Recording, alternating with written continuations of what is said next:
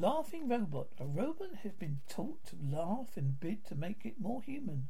Artificial intelligence being used to train it about when it may be appropriate to laugh and also to demonstrate differentiate between chuckle and roaring squeals.